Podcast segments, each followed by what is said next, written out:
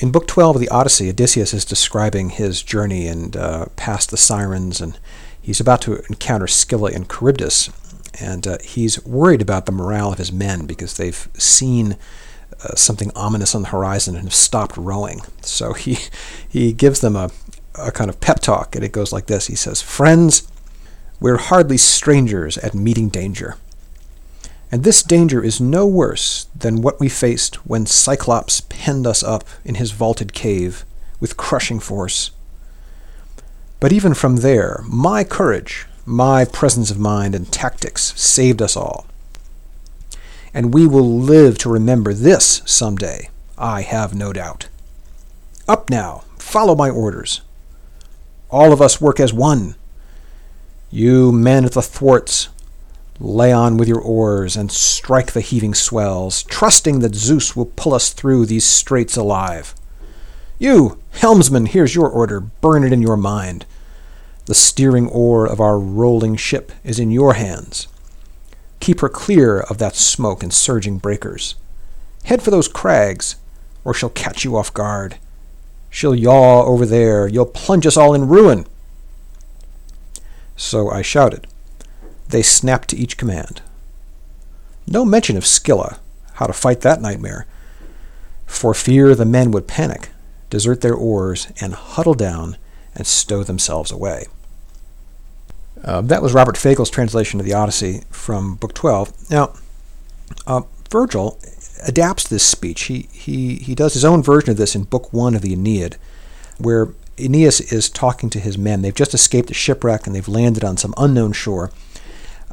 And Aeneas has come back with some food. He managed to kill a stag, and he's brought it back, and he sees that the men are downcast and worried about the future. So he gives them a kind of abbreviated version of Odysseus's talk with some interesting differences. And here's the translation of Fagles of the Aeneid now. Same translator, different work. "My comrades, hardly strangers to pain before now. We all have weathered worse. Some god will grant us an end to this as well.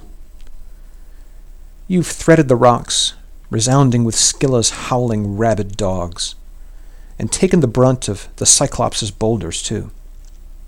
Call up your courage again. Dismiss your grief and fear.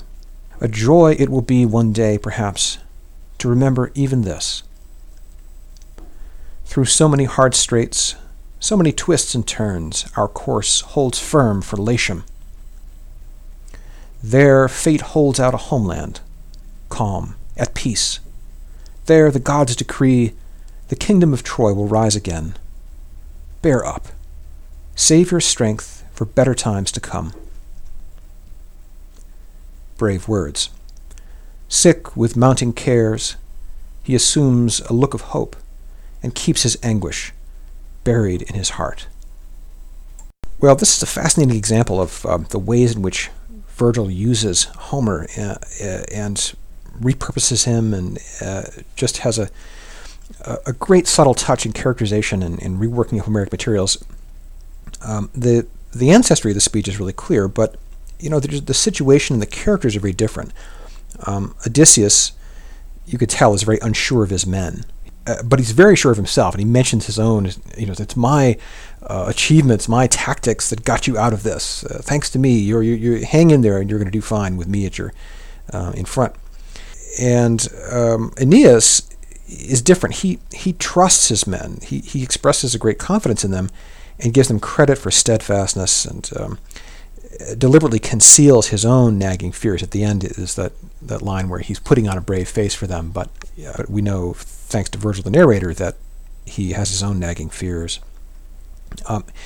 He removes any reference really to himself in the speech. It's all directed towards them, you and what you all have done and what we've done together.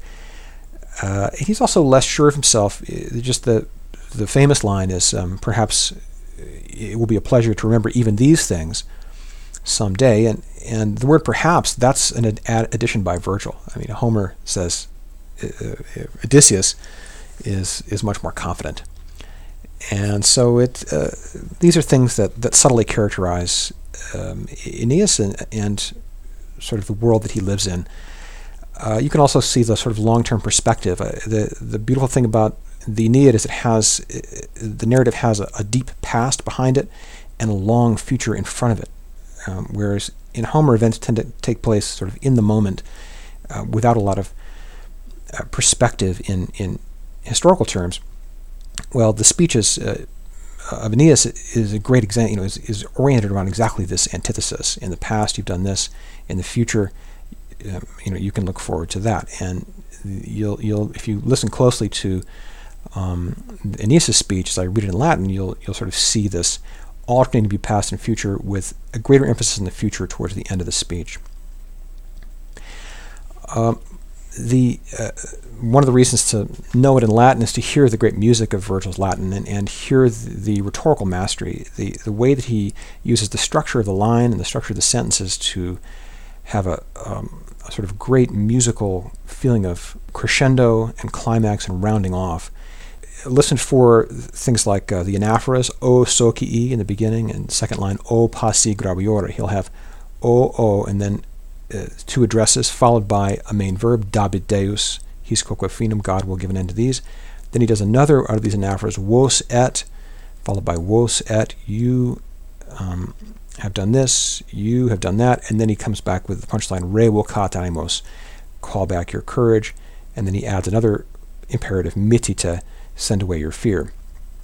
Another anaphora, per varios casos, per tot discrimina rerum, and then with a verb as a punchline, tendimus, in line 205. And then he develops this idea of what's going to happen in the future, that the quiet, calm home of in Latium is coming. And then he rounds off the entire speech with a summation that is really one word, durate, endure. And then he restates it. It would be too abrupt just to end on that, right? So he restates it with the rest of the line in different words with a nice alliteration. Endure and save yourself for favorable things. Vos met rebus servat secundis. He's saying the same thing in two different ways, but it gives it a kind of rounded, sonorous weight that is the glory of Latin rhetoric. Okay, well, enough about that. Let's let me read the Latin for you, and hope you enjoy. O socii, neque nignari sumus ante malorum. O passi graviora, dabit Deus his quoque finem. Vos et scyllaiam rabiem, penitusque sonantis, acestis scopulos. Vos et Cyclopia saxa experti, revocat animos, maestumque timorem mitite. Forsan et haec olim meminisse iuabit.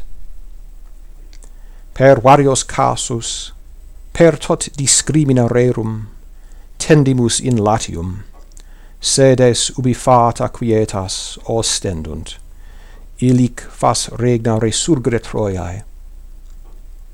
Durat et vos met rebus servate secundis. Talia voce refert, curis quingentibus aeger, spem vultus simulat, premit altum corde dolorem.